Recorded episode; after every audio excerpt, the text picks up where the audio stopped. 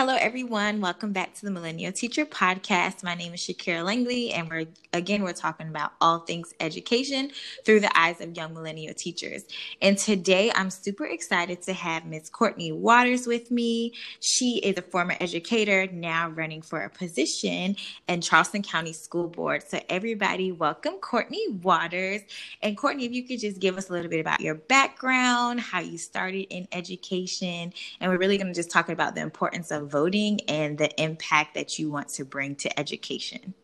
Yes, yes. Thank you so much. And first, let me say I'm so happy to be here, and I'm so happy there's an audience for millennial voters because oh goodness, with everything that's going on right now, millennial voter, voters are the the crowd that everybody wants to turn out and everybody wants to uh, energize. And I think we're we're having a little bit of a difficult time doing that from a national standpoint. But I hope some of these local races can get folks interested uh, because they are the ones that really matter.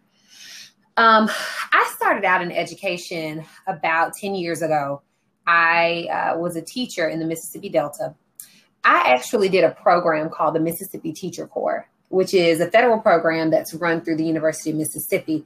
And the reason I did that program is because I actually did not discover until I was a junior slash early senior in college that I really had a deep passion for education. Mm-hmm. The reason is because when I left high school, I mean, I had I had all sorts of plans and thoughts about how I would impact the world. And I went into college as a Bonner Scholar. And if people aren't familiar with the Bonner Scholarship, it's uh, administered through the Bertram and Corella Bonner Foundation, and it's a scholarship that uh, requires that each participant complete ten hours of community service every week that they're a college student. Um, and so I went through women's services, I went through working at a crisis hotline, and all of these different things because I always had a passion to help which comes really from my upbringing, uh, which I can talk about later. But in my junior year, I realized through mentoring and education uh, programs that I had a strong passion for education. And at that point, I had not majored in early childhood or any sort of education program. And so the Mississippi Teacher Corps was a program that was alternate route certification uh, through the University of Mississippi, where you simultaneously work toward a master's in curriculum and instruction, and you taught for two years uh, in at the time what they called a critical needs school in the Mississippi Delta. Mm-hmm. And so from there, um, I've worked in the corporate sector uh, in supply chain management, and I'm currently working uh, for Teach for America doing external affairs work. Um, and it was a, it's a whole story about how I got through there. But since you just asked me, I'll sort of stop there, and we can dive into any of that later. Yes. So, did you actually do um, full blown work in the classroom? Like, were you a full time teacher doing any of those yeah. residency? Okay. And how did you, how did you like teaching? I know from being a classroom teacher to working with policies, procedures, and going up from there, it's like a whole new world. So, how did you first manage being a teacher? Did you like it, or did you feel like you wanted to reach education on a higher note? What you're doing now? So, so it, I feel like it's, it's all of those things. I, let me just say, teaching is the most difficult job that I have ever had, mm-hmm. and that's mm-hmm. not like I'm not paying lip service to it. I don't have to just talk to it because you know you've been there, and especially that first one to two years. Because let's face it, no first and second year teacher really knows. Oh, yeah. uh, how to be an effective instructor. You just don't. And I'm talking, I was in a program where folks were coming in to monitor my classroom and giving me feedback. I was uh, recording lessons and watching my movement in the classroom, making sure I'm keeping my body open to all students, making sure I'm sort of uh, shutting down distracting behavior at you know at the same time as trying to convey the lesson. Dealing, I mean, I'm in the Mississippi Delta teaching English, so I certainly have students who are reading on the third and fourth grade level. Although I'm teaching ninth grade, I've got 16 year olds. Mm-hmm classroom. And then I've got gifted students in my classroom. And it's like, how in the world do you differentiate? First of all, I'm struggling. They gave me a pacing guide, and that was it. And some books, and was like, you need to create a curriculum and you need to make sure you hit these milestones. And I'm like, wait a minute, so where's the rest? And they're like, mm-hmm, mm-hmm. that. I'm like, you gotta be kidding me. So one, I will say I, I really, really enjoy being a teacher. I cried actually when I left because I love my students so much. And that's the thing I think people don't if you haven't been in the classroom you don't even get how you can love other people's kids um, so much but you really do because you experience so much in that year. Yeah being with those kids but but it, it was it was extremely difficult. And i remember i remember having nightmares actually about like classroom management. My claim to fame was in in my school setting anyway was like, oh, Miss Waters is an awesome classroom manager, and you know her classroom runs shift shape. Man, I went in her classroom at three o'clock on in seventh period. You know, students get out at three fifteen. They were they were silent and blah blah. And so, mind you, one, if I could go back and do it again, a silent classroom is really not the thing, right? But again, first and uh-huh. second, you just want to keep the classroom in control. Yeah. Um, and so I know now that that actually was not any sort of service, but but that was what I could do was just keep control and try to get you know get my direct instruction across to the kids. But um, I'll say w- the nightmares were around losing control of that. It was like imposter syndrome. Like I know that these kids at some point are going to realize that they don't have to sit down and be quiet. Yeah, yeah. They're like, you can only do but so much to me. Mm-hmm. Yeah, exactly. so I, was, I was always terrified of like, when is this ship going to break? And I remember throughout the year, they started putting kids who had like returned from like alternative school in my class because they were like, oh, Courtney can handle it. I remember this one student, Jeffrey, had come back. He was like 17 in the ninth grade.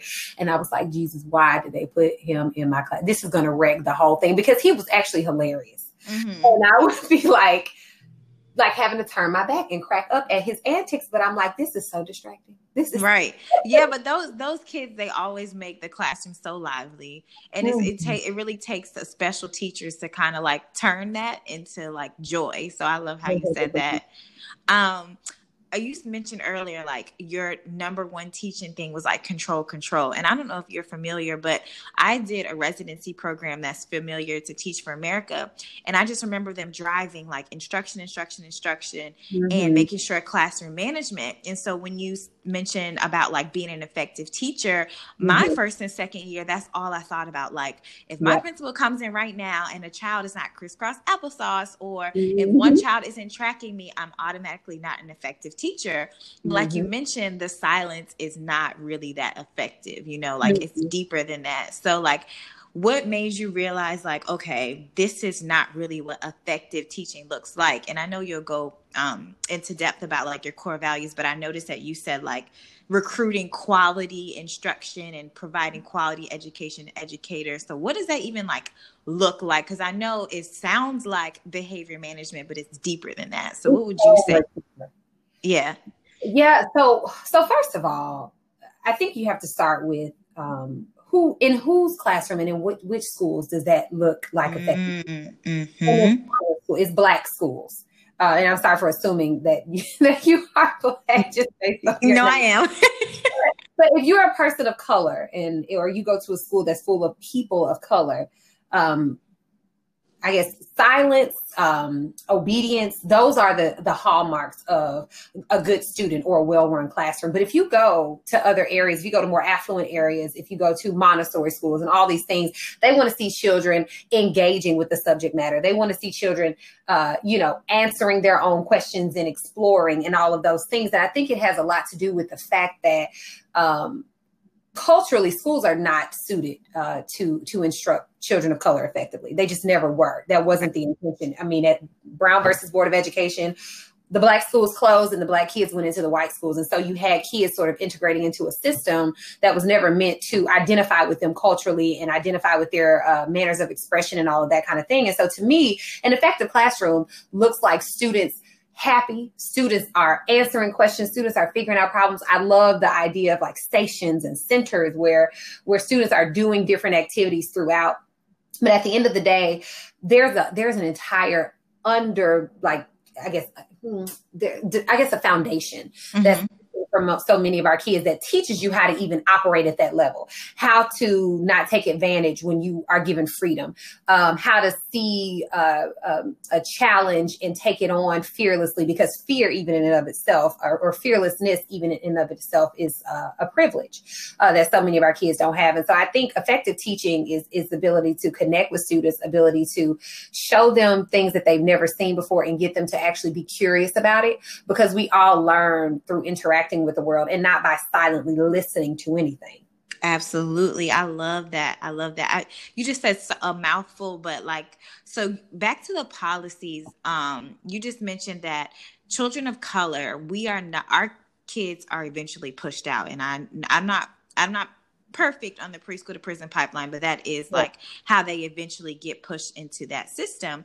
And mm-hmm. on a previous episode, myself and my colleagues were talking about how like children of color are really stereotyped like the black girls get the attitude stereotype and the males get the behavior stereotype and all of these policies and procedures to quote unquote get them under control or mm-hmm. to listen or they have the teachers where like oh i need you to scare this child like all of these things are written and then silently like put into place and mm-hmm. i feel like as educators either we go against the grain and we don't do it or we fall in line but either way it goes like we're doing our children a disservice so mm-hmm. do you think how do you how do we reach a system that's so far gone and policies written years ahead of us to mm-hmm. make an effective change like do you feel like it's far-fetched or like what do you think the first step is because these policies have been written by people who not who are not of color who mm-hmm. really don't even have hands-on experience with teaching and mm-hmm. they just do it and we're supposed to execute it yeah you know to be honest this my this entire what i'm hoping to embark on in the next two years is really an opportunity to put my theory to the test which is that if you get people in the room uh, who are not just concerned about being career politicians, but honestly going to come to the table with experience and concern for our kids and be advocates for our kids when the doors are closed, that we can make a difference through augmenting policy. Um, a board's job is to make sure that policy and budget um, are appropriate to support the goals of the district. And we hear all this chatter in CCSD right now through the mission critical items and, and through um, since George Floyd um, talking about the DEI and implicit bias training that's supposed to come. We're hearing talk about it, but I think that what we typically see is that we pay lip service to issues, we, we throw out some solutions, but we don't really see them through. Mm-hmm. for a number of reasons.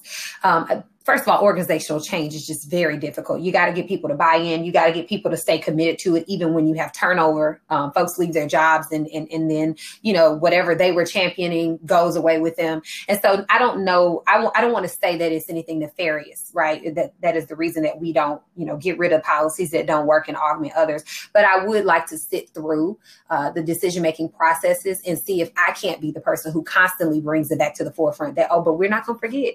But let's not forget that if you're right. not, you know, if you're not white, able-bodied male, um, and and heterosexual, cisgender, all of those things, policies don't speak to you. Mm-hmm. Um, and most of those things is interesting because I even trying to pursue office, but being a millennial myself, I'm always wondering how much I can really talk about um, how deeply I can go into some of these issues because if it's not mainstream, it doesn't get paid attention to. Absolutely.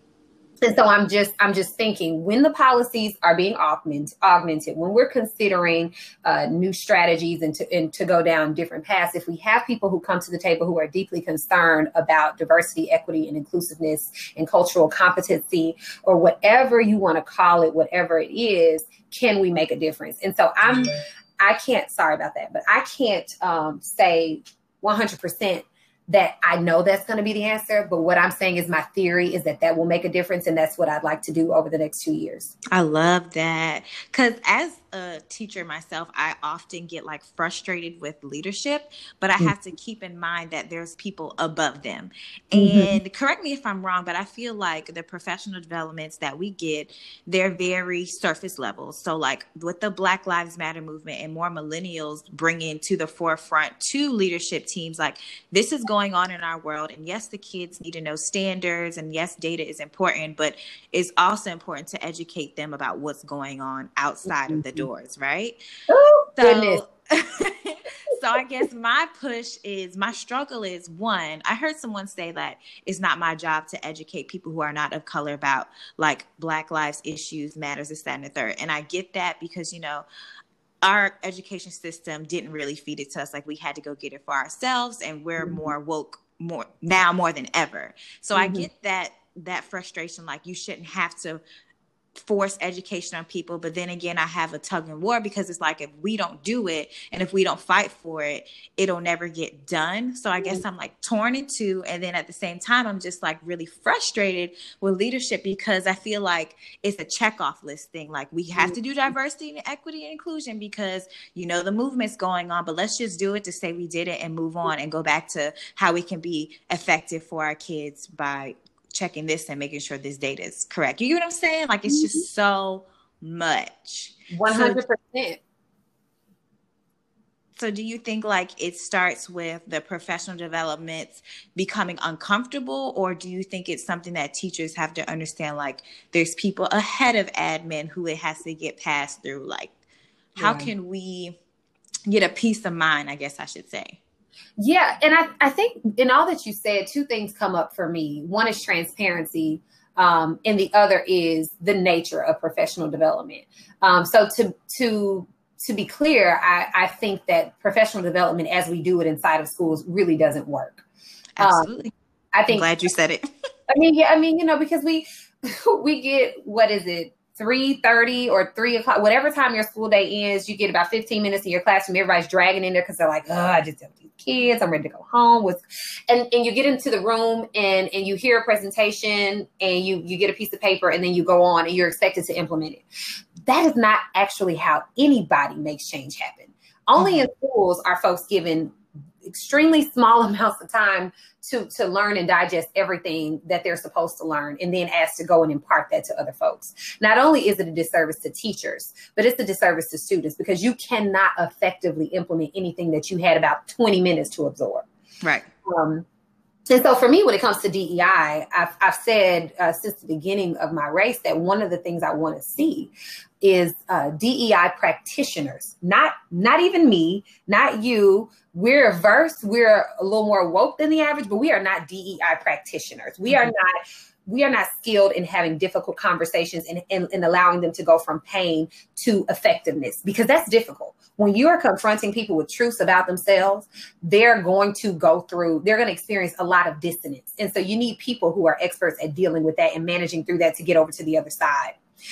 But not only do we need to hire DEI practitioners, we need to have them in our schools just like we have instructional coaches. Because yes. folks, like you've been going through this and living life one way for your entire life. It's not going to be solved with one, you know, with one one um engagement. And then the other part of that is transparency.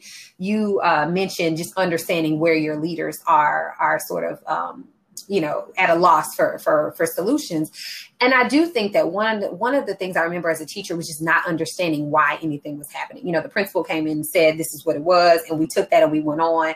There weren't like opportunities for me to hear from the district personnel who were over instruction and curriculum and or you know behavior or whatever whatever the case was. And i do think there should be more transparency. All major organizations right now are pushing toward greater transparency. Um, but the school district i think because it's a government run organization there's no precedent for that. There's a lot of red tape, there's a lot of layers. And so I think that leaders just have to be cognizant of that and try to bring some of that that we know are best practices from other spaces into the school district. Right, right. And I, I noticed that one of your core values is cultural competent leaders. So um, I don't know if you had this, I'm pretty sure you had this frustration, but as a classroom teacher, I feel like I mentioned earlier, like a lot of the times our way of thinking is very one way and we, we don't really know what the leaders are juggling. So mm-hmm. do you think that leaders need to I guess, you know, like for now we have like point people, like who we go to, and then that point person goes to the other person. Like it's a chain, right? So do you think mm-hmm. that leaders need to take a step back and um, take the one on one time to really take a day in the classroom like remember what it is to be a teacher and then ask teachers what exactly is that they're needing. Because i know i feel like sometimes it's kind of sugar coated like just let you know i'm always here. If you need anything you can come mm-hmm. to me. But i'm not even gonna lie as a teacher now my first year even now i'm just like you're not about to do anything. Like i can come run to you. And it's it's it's again it's gonna be surface level. But i mean i do have people now who if i voice my concerns they're definitely quick to get it done or address it. But previous years before, it's just like, you know, you can come to me and then I come to them and it's just like, okay, we'll look into it and it never mm-hmm. gets done. Mm-hmm. So how do you like what is your definition of a culture of competent leader? Yeah, so so cultural cultural competence for me in that way was was more specifically referring to students and how we show up for students but i think you raise a really good point which is it, it's really how you show up to anybody. I think what makes a culturally competent leader is understanding what the needs are of the people you're imparting your wisdom or your information to. Um, because learning and knowledge flows always have to go two ways. Um, i mean i'm a manager in my organization and one of one of my mentors that i constantly work with is always trying to help me figure out how to get feedback from folks who who work for me. Um, mm-hmm. And we don't typically think that that's important because we think, oh, you know, this person's the manager, this person's the principal, or this person's the boss, or whatever, and they know you know everything but it's just it's just not the case because we're all human and so a part of being a great leader is being responsive uh, to the people who are following you or who you hope to follow you to show them that you're worthy of being followed and so i think um, to your point people are always busy um, principals especially i mean they've got a ton of paperwork they've got you know people within their schools looking up to them for instructional leadership and so i actually think uh, to get to get you more of what you need out of them. I actually think it's the onus is on district level folks and people mm-hmm. at the board level to to figure out ways to free up principals. Principals' roles are supposed to be instructional leader or at a minimum cultural leaders.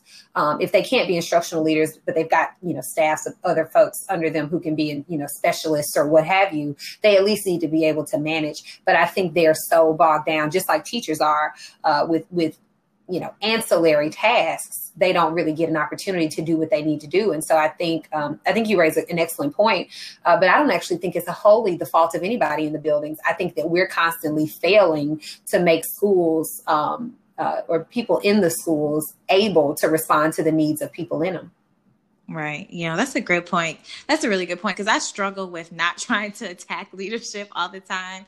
But like as a teacher, you like you're there your first go to like to be frustrated. So I'm glad you say that, and it it definitely takes a lot of like understanding on both levels because I feel like the teacher struggle is you guys don't really know what we're going through. Like you forget because you're leader, and then as teachers, like we forget what they're going to as well. So I think it's a lot of miscommunication and a lot of things like you said that need to be taken out to for both parties to to get along and avoid the teacher burnout. Mm-hmm. Um, um, I know you said like most of your policies are student geared too. So, can you tell us exactly what restorative justice, urgency, culture competent leaders, and children at the center look, feel, and sound like for children, students, and parents? I know that's a loaded question, so you can no. break it apart if you need to. No, I mean to be honest, it, the the simplest way that I can put it, in, or simplest, I should say, more the the most brief way I could put it, um, is that everybody is getting what they feel they need to get out of out of the education space. One, I think restorative justice is so needed um, in schools because the school to prison pipeline, the intervention that needs to happen is restorative justice. Um, we need to have uh, school counselors and, and, and, guidance folks and, and behavioral uh, therapists and folks in schools to help children deal with their trauma. Everybody is walking around here operating out of trauma. And when children are doing it, it, it, it looks worse. It looks like fighting. It looks like screaming. It looks like falling asleep in the classroom and being mm-hmm. disengaged. That's what it looks like when students are operating out of trauma. Um, and simply reacting. And so if if if schools are set up to help children become as successful as they can so they can go on and enhance their qualities of life and make an impact on the world, then we can't just deal with ABCs and one, two, threes. We've got yes. to deal with the individual. Um, and it's actually one of the reasons I left the classroom because I, I never did really answer that, but really I just looked across my classroom on a regular basis and I was like, I'm wasting these kids' time. Mm. And say that because it's a, it's a, it's a controversial thing to say, right? Because you've got people on all sorts of camps. But if I think about what our kids need, um, it is the social and emotional help. It is the developmental help. It is all of those things they're not getting at home. And that's not to diss the parents. I come from a single mother with five kids. We did not sit around the dinner table and have, you know, intuitive conversations. And we weren't asked how we felt about things. Things just were. The money was the money. It was bringing in what it brought in. And my mother had to go to work and she was busy. And so there mm-hmm. wasn't a lot of opportunity to express myself or unpack my feelings and all of these things that we learn if, if we get the opportunity right. as a and so one restorative justice uh, and, and that looks like students actually being able to respond to respond in healthy ways to their emotions their feelings. Uh, it, it, it looks like students instead of being suspended and falling behind uh, farther and farther behind in coursework being allowed to learn from their behavior uh, or learn from their missteps and then move forward. Um, urgency for me it is you know there's so much that goes into the day to day and i know there's so many issues that that the district faces. But we've got to decide when we're going to prioritize what is most important. And I think it's the lack of ability to connect across lines of difference. Um, I personally think, I mean, because you you know, you you see teachers who do a great job. You see uh, you know amazing instructors uh, you see classrooms that are doing great things there's uh, there's so much goodness in the district but the reason that so many students don't do well is because we're not connecting with all of them um, and I think a lot of that is rooted in, in the DEI, uh, the lack of DEI that our nation has not done. Um, that's there. And then cultural competency in, students in classrooms, it is allowing children to see themselves in the curriculum. It's allowing them to engage subject matter that actually matters to them.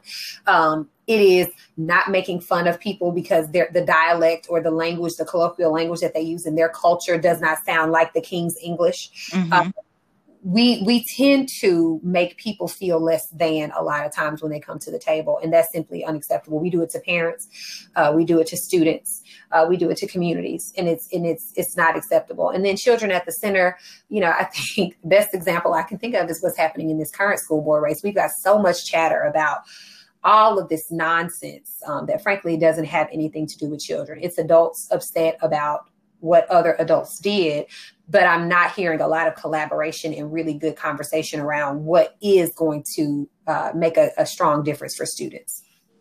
Wow. Yeah. No, you just said so much and I'm just like trying to take it all in, but that was that was so good. Um I especially love how you just said like especially the restorative justice piece has really been like sitting with me. Um mm. I just I have a hard time like with the push out of boys like black children of color like out of the classroom and as a teacher like some of the policy that they have in place for them to like you know you have the behavior interventionist and they come in and they like legit take them out and so mm-hmm. as a mm-hmm. teacher i'm always thinking of ways to like keep kids in and how can i before it even gets to a level where somebody has to legit pull them out like what am i doing? Mm-hmm. or what about this day? Or what about these standards are making kids push out? And the the whole trauma piece that you said like now more than ever we need to be an outlet for kids and an open uh, open door for them not just teaching them like you said the abcs and one two threes. I love i love that. Thank you so much for that. Um so I guess my biggest question for you is so you correct me if I'm wrong. A lot of teachers, especially millennials, we are now like changing how we approach education. So the teachers we had back in the day, that is not what you're getting now. but also, on top of us like being young and fresh and having new ideas, we're also like loaded with a whole new curriculum. Cause I remember like as a kindergartner, I wasn't doing half of the things that I'm teaching my kids now. And so as a teacher, I'm like often have to say in my head, I don't remember doing all this. Like, why is it taking all of this for children to learn how to read and how to write? And it's very exhausting. And mm-hmm. then like as you as everybody knows, we're living in a whole pandemic. And today was my first day back in the classroom. And so I oh. think of yeah, I think about teaching kids before this pandemic and now doing it with mask on, with plexiglass, with some of them being at home. And I thought about the hazardous pay and how the teacher mm-hmm. burnout is real. And mm-hmm. I noticed that there was only like, um, correct me if I'm wrong, a $500 pay for teachers who are legit risking their lives to come back into the classroom. Mm-hmm. And um, it just was in my head like, is $500 all that people value teachers on? And yeah. it just doesn't sit well with me. So I guess my question for you is like, teachers we are a very underpaid and we are not recognized at all and we don't do it for the check. Everybody knows that. And we don't do it for the recognition but i feel like 2020 has shown the world that teachers are very essential. Yep. but as the kids are getting pushed out but so are good teachers because we are burned out. We are working second jobs. We have families. And then like I said, we don't do it for recognition, but on the top on top of that, you just slap like a five hundred dollar pity hazardous pay. You get like, how can we make c- uh, counties, states, the the world recognize teacher and give them what they're owed, the respect, the pay? I know that is very a, a, milestone, but where do you think it starts, and why do you think that this w- line of work is so undervalued? Oh goodness, that you know, I wish, I wish, you know, I so I'm queen of going all the way back because I'm always like, we just have to look at history. right, right, right. And I, I, honestly wonder, and I haven't read the book yet, so I'm going to say, don't quote me and say this is 100 percent right. This is what I surmise based on what I have read, what I what I have seen. I really think we we started out paying teachers low because it was sort of it started as a profession. It was mostly women, mostly um, mm-hmm. um, women going into it, and it was almost seen as just like doing something with children, right during the day. And then we realized like, oh, this thing actually has to work because we're our our world is growing. It's not it, we're not um, existing on. Uh, what we make from farming and and whatever things we're producing in the home like we're going into industry now. And it's like the the, the education system still has not caught up from a curriculum standpoint and certainly not a pay and respect uh, standpoint uh, to account for all of the work that it really takes teachers to do you know to get students to the next level. Um, and so one of the things one of the things that i really hope is that we can increase teacher pay. Um, but but we're not fully funded from a federal standpoint. Mm-hmm. meaning South Carolina as a state gives money to education. You know, as a city or a county, we give money to education. The federal government also gives money to education, and we're not, we don't always fully receive those funds. Um, we have uh, there are certain pots of money that can go toward increasing teacher pay. There's there's certain ways that you can work the budget to increase uh, increase things like that. Um, and I honestly don't know all of them, but what I am committed to is figuring out how we can uh, bring more money to the teaching profession. Because one, I don't think you just have to teach because you because because you know it's fully out of your heart. You also teach and you work in general to, to earn a living. Right. disrespectful not to pay people enough money to earn a living when they've gone to all the school. I mean, think about it. We got teachers going to get doctorate degrees just to make $60,000 a year. Yes. That's, yes. It's ridiculous. You know? Like you just pay for all that school. Yeah, they might forgive some of your loans after you pay half of. I mean, you know, it's just it's just ridiculous. And I've often thought to myself, um, and I and I'm sure I got this from some book or some podcast or some conversation, but I've always liked the idea of in the in the beginning, if we cannot find the money immediately for teachers, then we should offer the same types of benefits military families get. Mm-hmm. Um, military families get get you know special consideration with housing.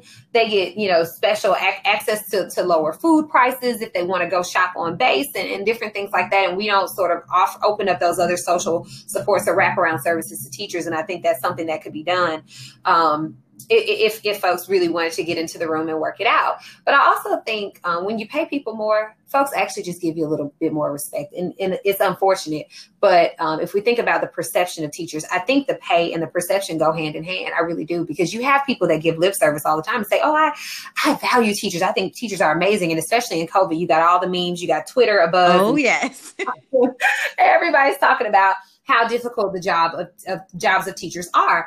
Um, and I think I think it's a good thing. Um, but we don't need it to just be a conversation like so many things are. Once it dies out in the press, once COVID is is is, is managed, people go on with their lives. Like now is the time for teachers to get out in the streets and and and advocate for themselves. Like go and keep converse keep conversations going with your state representatives and your federal representatives. And we need to we really need to put our pressure to them to make sure that they don't forget us. And i say us because i mean shoot i'm back in nonprofit. You know it's it's just a mm-hmm. struggle. Mm-hmm. if you're not working for a major corporation it's a struggle um, to get what you feel you deserve. And certainly if you're a woman and a black woman at that in any of those spaces um, it's a struggle. Um, i mean shoot well, never mind. I'll stop there. No, no, go ahead. you, you, know, you can't get me on my soapbox. the value of black women in this country because that will be all off me. no, I, I'm right there with you. Right there with you. It's a, it's a, it's a, it's like we're fighting the good fight always, and every time we get it, try to get ahead, it's like we get pushed back. So, mm-hmm, mm-hmm, absolutely. Oh man, yeah. So I, I love everything that you stand for. I really thank you for all your insight, everything that you're doing for South Carolina, specifically Charleston, and for educators. Do you have like any closing remarks to teachers, parents, even students, or admin who might be listening? Um, any tidbits you want to say about voting and like your overall like plan for success? Yeah. So one, I think your vote is is so important. Um, I know a lot of millennials are planning to abstain. I've, I've, heard quite a few of them. My aunt just had to drag my cousin by the ear, kicking and screaming, screaming in Philly to go. Mm-hmm. um, because you know he's like, oh, we're voting for the lesser of two evils and blah blah blah. But what I will right. say is your vote is and it's going to sound cliche but it's also true your vote is your power and don't don't ever give that away um you can choose today what you want for your future. And if your elected officials don't respond then you vote them out on the next go round. But you you have a right and a in a and an obligation to come to the table every time. Um, and it's so true that if you didn't get involved you can't have anything to say about it. The other thing that i would say is um, local elections are really the most important the quickest way that you're going to see change is when you elect strong local individuals. One of the reasons that I that I thought running for school board, board was worthwhile for me, um, even at twenty five dollars a meeting at the time that I decided to run, is because you can you can actually make a difference in the lives of students in a few short meetings if you can come together and you can work together with the folks on the board. Um, if you start uh, with a group of people who are experienced and passionate um, about the issues, you can actually go in and make a difference. And I said, wow, what would that even look like? like if we, mm-hmm. if we could get people to come to the table and work toward the same uh, goal in alignment. Um, so there's that, and then you know, really, I mean, just just vet your candidates. Um, I know when when you've got 16 candidates up and five in particular in my district, it can be difficult to cut through the noise and figure out where you want to go. But I would say the research time is worth it because I mean you're you're deciding now who's going to set policy for your babies. Right. Right. Wow, that's so important. Oh my gosh, I am just really impressed with you. I'm just so fascinated that you're you're a millennial yourself. Like you said, you're a black woman, so like you know, you always have odds against you. But I am praying and hoping that you continue to fight the good fight, especially for our fellow educators. And um, thank you all for listening. Thank you, Courtney, for your wise words. I just feel like I can go in the classroom tomorrow with a little bit more pep in my step because there's people like you who are advocating for educators and students. So thank you, thank you so much. Thank you, thank you for the opportunity, and I appreciate. I just genuinely appreciate your energy at this moment.